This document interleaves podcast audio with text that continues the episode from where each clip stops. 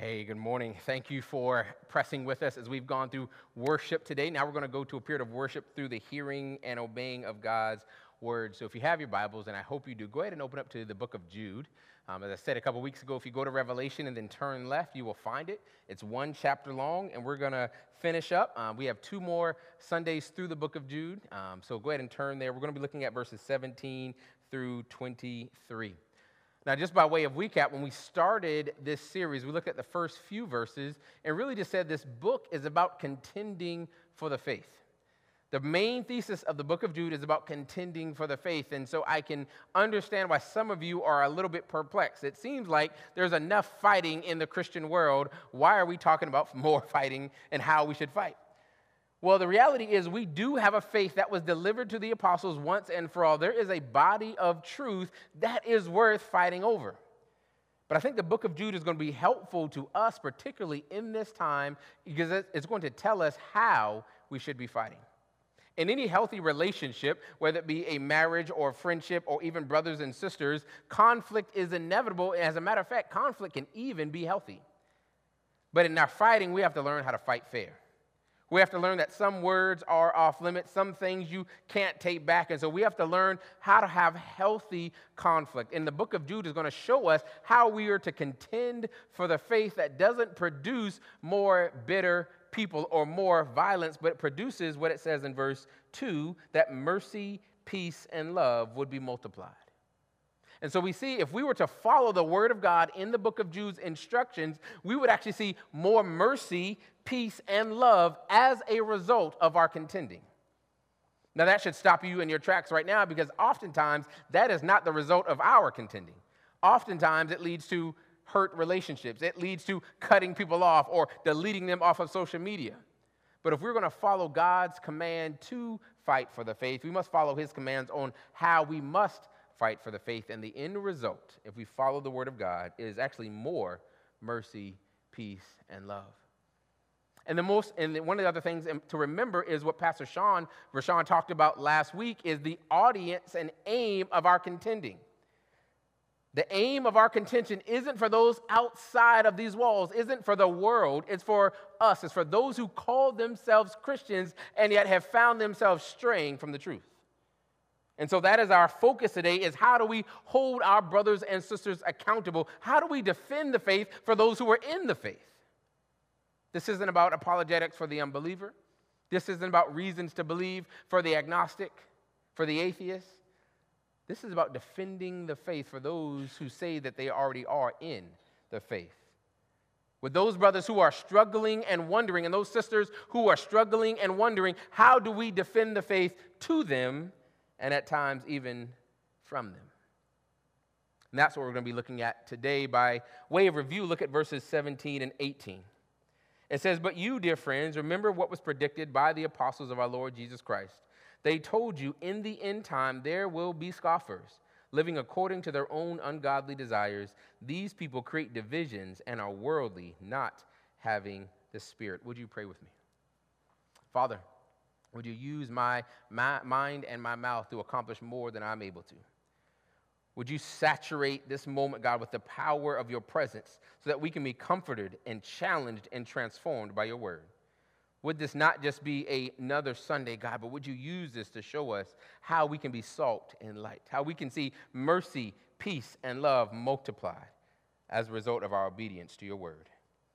In the precious name of Jesus Christ, we pray, and all of God's people said, Amen and amen verses 17 and 18, um, all the way down to 19, gives us a little bit of a foundational review. It says, Dear friends, remember what was predicted by the apostles of our Lord Jesus Christ. They told you in the end times there will be scoffers living according to their own ungodly desires. Jude here is going to tell us that we should be saddened by those leaving the faith, but we shouldn't be shocked by those leaving the faith. We should be saddened by those who are using the gospel for personal, political, and manipulative means, but we should not be shocked by those things. It is declared in the Word of God that these things will happen.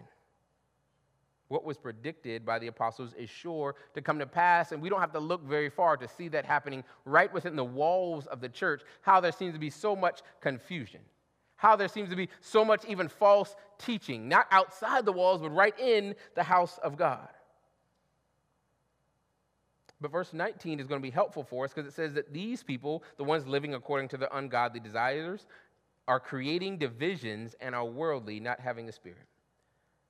Now, that's a word that's grown in popularity over these last several years division. You can't go on social media or have a conversation about Christianity very long without that word coming up. Oh, that's just being divisive. Oh, that brother is causing division. Oh, we should not talk about that because that would be divisive. And it seems like something that we're all taught to avoid, but we don't really understand what it is. And yet it says in verse 19 that these people are causing division. Now, before we unpack who these people are and how they were all able to cause division, we have to talk about unity. How are then we united helps us understand what are the dangers of being divided. Turn to Ephesians chapter 2, it'll be on the screen. It says that talking about Jesus, verse 17, he came and proclaimed the good news of peace to you who are far away and peace to those who are near. For through him we both have access in one spirit to the Father. So then, you are no longer foreigners and strangers, but fellow citizens with the saints and members of God's household, built on the foundation of the apostles and prophets, with Christ Jesus himself as the cornerstone. We're going to come back to this idea of foundation and Jesus Christ being the cornerstone. But here, clearly, what Paul is saying in the book of Ephesians, he's saying that it is the work of Jesus Christ that actually united us. We were once aliens and strangers, both to God and to each other, but Jesus Christ's sacrifice on the cross brought us together, united us as one family. And division is breaking that bond. So let me ask you this question What is powerful enough to undo what Jesus did? Is it disagreements? Is it doing church differently, singing different songs, wearing different clothes on Sunday? I would submit to you that there's only one way to bring biblical division, that is to reject the source of unity, to reject Jesus himself. Verse 19, these people create divisions. How are they creating divisions? Because they are worldly, and the key here is not having the Spirit. Jude is saying that there are some wolves in the henhouse. There are some goats among the sheep. There are some who call themselves believers but have actually rejected the gospel, rejected Jesus, don't have the Spirit, and they are able to cause divisions. You see, there are some things worth being divided about. What Jesus did, who Jesus is, and what our response to the work of the gospel is, those are things that clearly divide us from the world. We cannot agree to disagree on those things. The work of Jesus Christ is the foundation and cornerstone of the Christian faith. And yet, there is plenty of room in the family for us to disagree, yet not be divided. We can do different songs. We can dress differently on, on Sundays. We can disagree on doctrine and theology to a degree. As long as it doesn't reject the work of Jesus Christ himself, we are not divided, we're just disagreeing. In order to be divided, you've got to reject Jesus. Now, there's some good news in that, isn't there? There's some good news by saying we actually have more in common than we think. If you trust in Jesus and I trust in Jesus, that makes us brothers, and that means we can look differently. We can do things differently. We can disagree, but we are still family. And yet, the moment you reject Jesus, no matter how much else we have in common, we are divided. And that is what Jude is laying the foundation for, not those out there again, but those inside the church. If you reject Jesus and live a lifestyle that rejects Jesus, that is what causes division. Everything else is just disagreement. Now, what are we to do when we see division? What are we to do when we see brothers and sisters straying from the faith, wandering away from the foundation of truth? We're going to see two different commands Jude is going to give us a personal responsibility and a communal responsibility. In order to contend and defend the faith, he gives us a personal responsibility in charge and a communal responsibility in charge. Let's start with the personal as he does. Verse 20. But you, dear friends, as you build yourselves up in your most holy faith, praying in the Holy Spirit, keep yourselves in the love of God, waiting expectantly for the mercy of our Lord Jesus Christ for eternal life verses 20 and 21 gives us this personal charge and responsibility. Let's break it down and understand. He gives us two commands in verse 20 to build yourselves up in your most holy faith and pray in the Holy Spirit. Now, depending on your faith tradition, this is oftentimes a verse used to talk about praying or speaking in tongues. And I don't think that's what Jude has in view here, because this idea of building up yourselves in your faith and praying in the Holy Spirit are actually familiar phrases that are used elsewhere in the Bible so that we can understand what they mean. Let's turn to 1 Corinthians chapter 3, verse 10 and 11. Talking about building yourselves up, it says, According to God's grace that was given to me, I have laid a foundation as a skilled master builder and another builds on it, but each one is to be careful how he builds on it. For no one can lay any foundation other than is what has been laid down. The foundation is Jesus Christ. You see, in the New Testament epistles, we get a clear picture of this building metaphor. And the most important part of a building is what? The foundation. The most important part of any building is the foundation. The most important part of your growing up in Christ is the foundation that you laid, is at the bottom of your faith, Jesus. If it's not there, then start, don't pass, go, don't collect $200, go directly back to your Bible. If the foundation of your faith is not Jesus and what he's done, not you and what you've done, not what your granddaddy or grandmama did, not you, the deacons and your aunties and uncles, but what Jesus Christ did and through faith you have received, that is the foundation. Jude's first charge is to then grow up beyond that. Build upon that foundation, build yourselves up in the faith. Once again, faith isn't talking about this feeling of belief, it's talking about this body of truth that makes up Christian doctrine. Build yourselves up in the faith. Grow up, Christian, is what he's saying. Mature in the gospel. Don't just stay where you are, grow up in the faith. That may be more intellectual, the reading and the study and the communal responsibilities we have there. But that's the first command. The second one is praying in the Holy Spirit.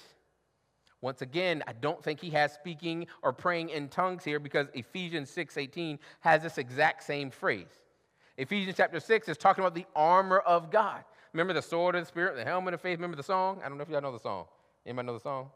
No, everybody. Y'all, y'all wasn't raised right. That's all right. Um, if you was raised right, you know the song uh, about, uh, about the armor of God. And in this armor of God passage, we see praying in the Holy Spirit. Verse 18 of chapter 6 of Ephesians. It says, Pray at all times in the Spirit, with every prayer and request, and to stay alert with all perseverance and intercession for the saints. And so, what I think he's meaning here is not praying in tongues necessarily, but praying by the power that the Holy Spirit gives you. Informed prayers by the power of the Word of God and the Spirit of God made alive in your prayers. So, the two commands that he starts with is to grow up in the gospel and to pray by the power of the Spirit. To grow up in the gospel and to pray by the power of the Spirit. Why? Why did he start here? We see that in verse 21, the why behind these first commands. It says, so that we can keep ourselves in the love of God, waiting expectantly for the mercy of our Lord Jesus Christ for eternal life the reason why we must grow up in the gospel, the reason why we must have a lifestyle and rhythms of prayer fueled by the Spirit, so that we can keep ourselves in the love of God. Now, what does that mean? That sounds a little bit like that we have got to now maintain our own salvation. We've got to keep ourselves in the love of God, but that is not what Jude is saying. How do I know that? Because look at the very first verse of this book. It says, Jude, a servant of Jesus Christ and a brother of James, listen, to those who are what? Called, loved by God the Father, and kept for Jesus Christ. The very first sermon we preached on through the book of Jude talks about how God's work is what moves on us. All the verbs in verse 1 are passive, which means we are the recipient of God's action. It's God who loves us, it's God who calls us, it's God who keeps us what Jude is saying in verse 21 isn't that we do the work, it's that we participate in the work of God. There is something for us to do in order to grow up. I've shared this example before, but um, when I come home, I carry my, my briefcase, my little bag into, the, into my house. And I walk into my living room. My son Ezra is about five years old. He loves to pretend that he's me, so he'll try to pick up my bag and walk around the house. Now, I don't know about y'all, but my bag is heavy, y'all. My bag got a few books in it. It may look cute, but it's, it's a work bag. And so he's like struggling to pick it up. And so what I oftentimes do is I'll pick it up and he'll put his hand in the little handle and we'll just walk around. He loves doing it. Who's carrying the weight though? Me. But there's something beautiful about him and I doing this together, although I'm the one carrying the weight. Although I'm the one doing the work, his participation creates a relational intimacy. And so we find in a Christian life, God carries the weight of our salvation. It's God who saves, it's God who keeps, it's God who calls, and yet our participation of reading and prayer and study and growing is just a way to relationally connect to the power of God that's already at work on our behalf. And that is what Jude is saying here. He's saying, keep yourselves in the love of God, not because it's up to you, but you get to participate what God is doing. And lastly, talking about these personal charges, is to wait expectantly for the mercy of our Lord Jesus Christ for eternal life. To wait expectantly for the mercy of our Lord Jesus Christ for eternal life. There is lots of conversations and necessary conversations about justice in our world today. But justice is what we owe to each other. We should be very afraid of receiving justice from God. You see, justice is getting what we deserve. And I don't know about you, but when I stand in front of God, I'm not going to be screaming justice, I'm going to be screaming mercy. Hold back the wrath that I rightfully deserve. Hold back the punishment that I rightfully deserve and give me that which I don't deserve. But we get that through, once again, the foundation that is Jesus Christ, who he is, the what he accomplished for us, and what our response is to that. We get to wait expectantly, knowing that we will receive mercy on that last day. It's not wondering up until the last moment, did I do enough good things? Did the scales of my life balance out enough? No, we can expect mercy because of Jesus. And that gives us an expectant hope today to live for tomorrow. Now, you may be wondering, what does that have to do with contending for the faith? Like, those are beautiful truths. But this idea of praying by the power of the Spirit, the fact of growing up in the gospel, this great hope of receiving mercy through Jesus Christ at that last great day, all those are good things, but how does that help us defend the faith? Think about the words of an old chaplain that I had he says the world is not waiting for a better definition for Christianity. He, the world is waiting on a greater demonstration of Christianity. The world is not waiting for, waiting for a better definition.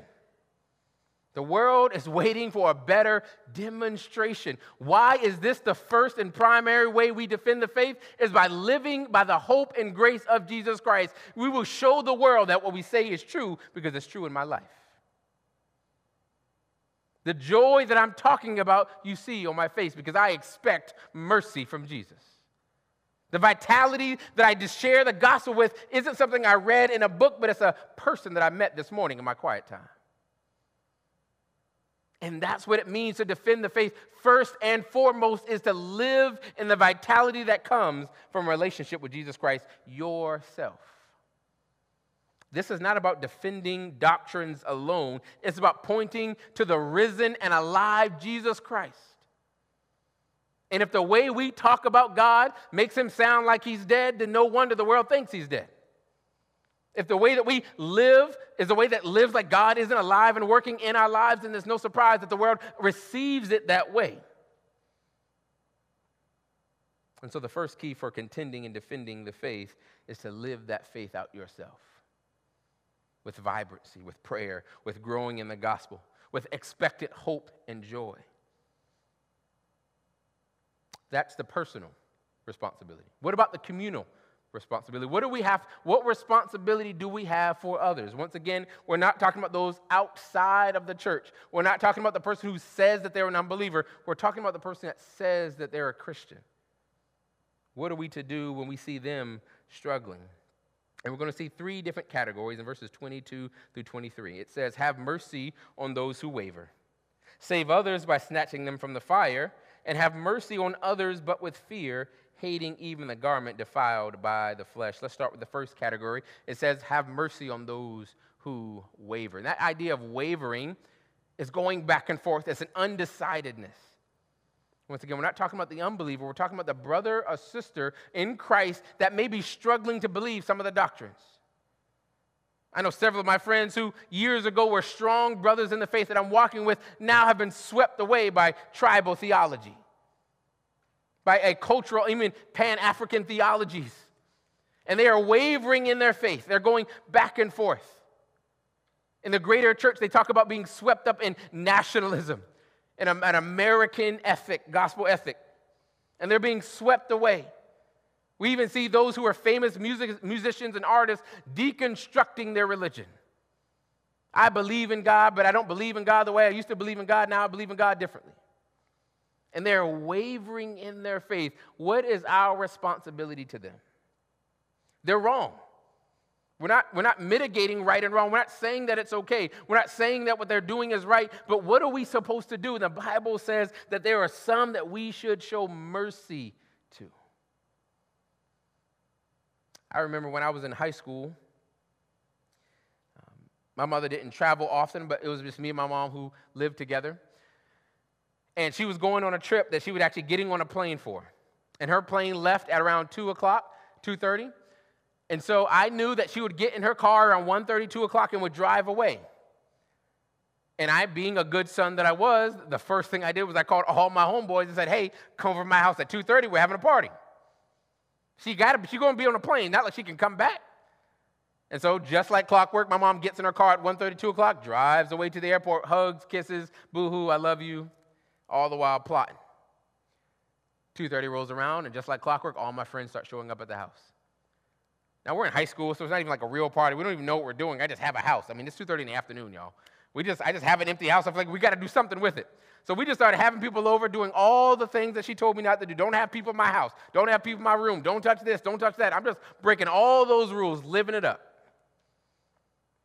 And around 3:30, at just the height of shenanigans, in walks in my mom. Boy, you ever just have the whole bottom of your soul drop out? Just like, because I'm you dead wrong. Like there's no way I can lie. There's no way I can say. Like there's nothing that I can do. I am caught. I never forget that moment of locking eyes with my mom. My mom locking eyes with me, just looking at me like I cannot believe this. To my amazement, though, she walked upstairs, spent a few minutes up there. Don't know what she was doing, but I was just sitting. I mean, no one left. No one moved. Everyone just sat still, hoping that it's like the old like peekaboo game. Like maybe if we stand real still, they, they won't be able to see us. Like all my friends are just frozen in place. I'm just like, don't say nothing, don't move. And after a few minutes, my mom walks downstairs, walks out the front door. It would be, it would be a week or so later when she came back from her trip that we would talk about that. We only, we only talked about it once. We never talked about it again. And honestly, she only said two words to me. It just happened to be those two words that a, a child never wants to hear from their parents.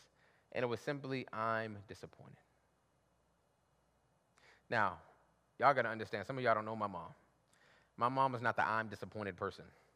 My mom is the you going to catch these hands person, right? She got the ministry laying on her hands. And I just knew, I just knew like I'm gonna go to the hospital. I'm a, I need to make an emergency plan. I need to like I'm, I'm making plans to end my life because I know this is the end.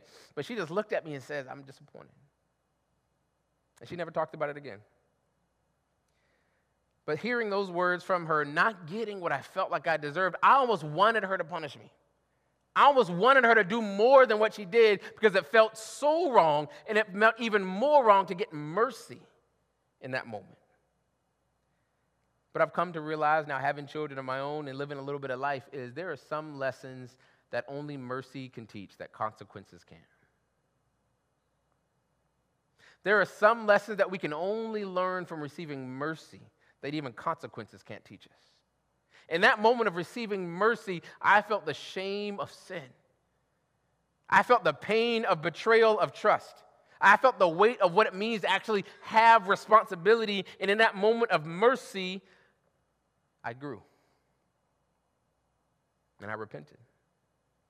There are some people in our lives that are, that are straying away from the faith. And our initial response is to send them this blog article, to, to go back and forth with them on social media, to sit them down with Bibles open, be like, all right, you go, then I go, then you go, then I go. One of us is going to be wrong, one of us is going to be right. And there's a time and place for that, but sometimes mercy is what's needed.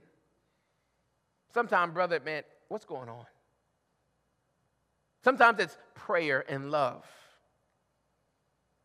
Sometimes it's something that we don't even realize that is causing them to pursue a lie. And God wants to do something on our behalf and in their heart, and all we got to do is get out the way. The Word of God says it like this in 2 Timothy. Chapter 2, verse 24 says, The Lord's servant must not quarrel, but must be gentle to everyone, able to teach and patient. Listen carefully, instructing his opponents with gentleness Perhaps God will grant them repentance, leading them to the knowledge of truth. Who grants repentance? Who grants a knowledge of the truth? It's not our winsome arguments. It's God who brings people back from the brink of despair. And so our role sometimes is to be patient, kind, and loving and watch God do something that our arguments could not. That is the first category of our communal responsibility is for those who waver. But he's not done. Verse 23 says, Save others by snatching them from the fire. I love that word, y'all, like just snatch. Like I just, I just feel that word. Y'all feel that word? I just feel that word every time I hear it. Snatching them from the fire. And I think that's intentional. That word is a, is a hard action verb because there are some brothers and sisters that we know in their lives they are struggling and we've been praying for them, we've been hoping for them, we've been wishing them the best, but sometimes we got to get in our car, drive on, drive to their house and knock on their door.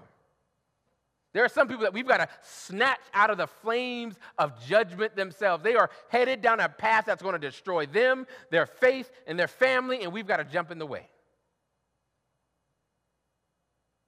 I know we don't want to hear that because they got their problems. I got my problems. That's their business. That's not my business. But if they call themselves brother or sister, if they call themselves a Christian, we have a communal responsibility that if they're headed down a path that's going to destroy them, to jump in the way.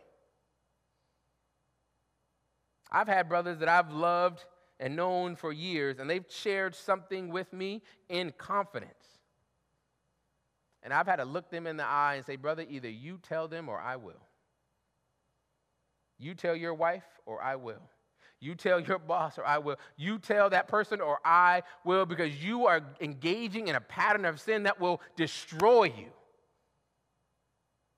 You are living in darkness, and that darkness will consume you. And I, being a good friend isn't keeping your secrets.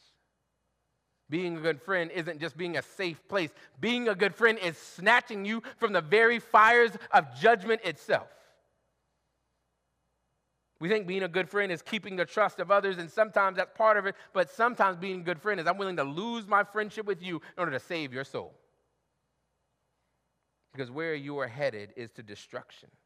I'm not talking about people who disagree with our choices for their life. We're talking about people who are pursuing a way that they're going to discard their faith and destroy those around them. We're talking about a path of destruction. And there's some people's lives that we've got to intervene in. We've been quarantined for six, seven, eight, 20, 30 years. I don't even know how long anymore. And there's some people that we know are struggling. There's some people that we know we are worried about. Maybe you need to go by their house today. Six foot, six feet away, mask on, do what you got to do. But hey, man, I, have been calling, I've been texting, I've been praying, I haven't heard nothing from you, man. What's up? There are some people that we need to intervene in their lives to save their soul.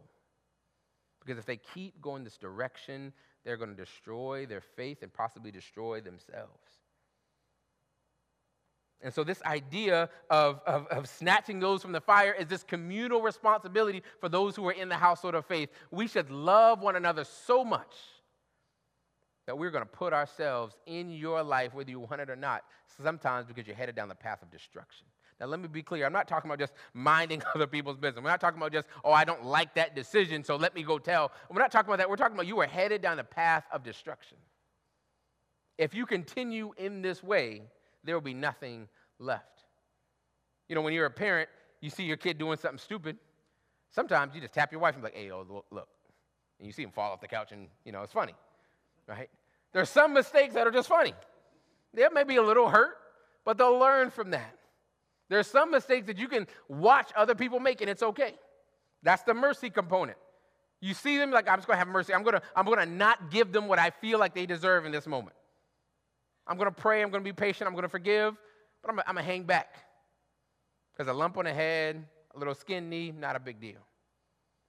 And then you see your child running out into the freeway.